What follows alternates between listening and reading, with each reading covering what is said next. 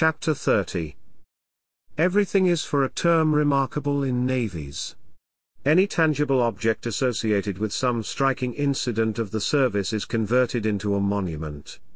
The spar from which the foretopman was suspended, was for some few years kept trace of by the blue jackets. Their knowledge followed it from ship to dockyard and again from dockyard to ship, still pursuing it even when at last reduced to a mere dockyard boom. To them a chip of it was as a piece of the cross. Ignorant though they were of the secret facts of the tragedy, and not thinking but that the penalty was somehow unavoidably inflicted from the naval point of view, for all that they instinctively felt that Billy was a sort of man as incapable of mutiny as of wilful murder. They recalled the fresh young image of the handsome sailor, that face never deformed by a sneer or subtle a vile freak of the heart within.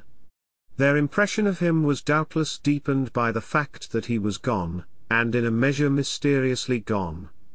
At the time, on the gun decks of the Indomitable, the general estimate of his nature and its unconscious simplicity eventually found rude utterance from another foretopman, one of his own watch, gifted, as some sailors are, with an artless poetic temperament, the tarry hands made some lines which after circulating among the shipboard crew for a while, finally got rudely printed at Portsmouth as a ballad.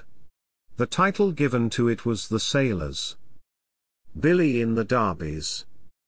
Good of the chaplain to enter Lone Bay and down on his marrow bones here and pray for the likes just a me, Billy Budd. But look, through the port comes the moonshine astray. It tips the guard's cutlass and silvers this nook, but 'twill die in the dawning of Billy's last day.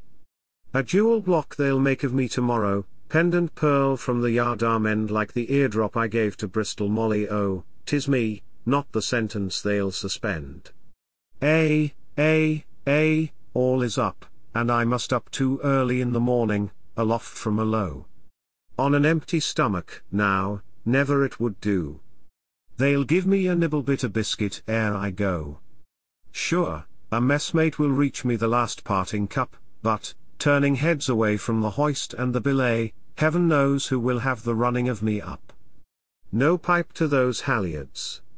But aren't it all sham? A blur's in my eyes, it is dreaming that I am. A hatchet to my hawser. All adrift to go. The drum roll to grog, and Billy never know. But Donald he has promised, to stand by the plank, so I'll shake a friendly hand ere I sink. But no. It is dead then I'll be, come to think. I remember Taff the Welshman when he sank. And his cheek it was like the budding pink.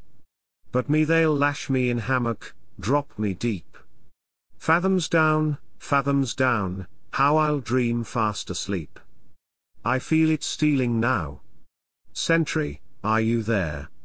Just ease this darbies at the wrist, and roll me over fair, I am sleepy, and the oozy weeds about me twist.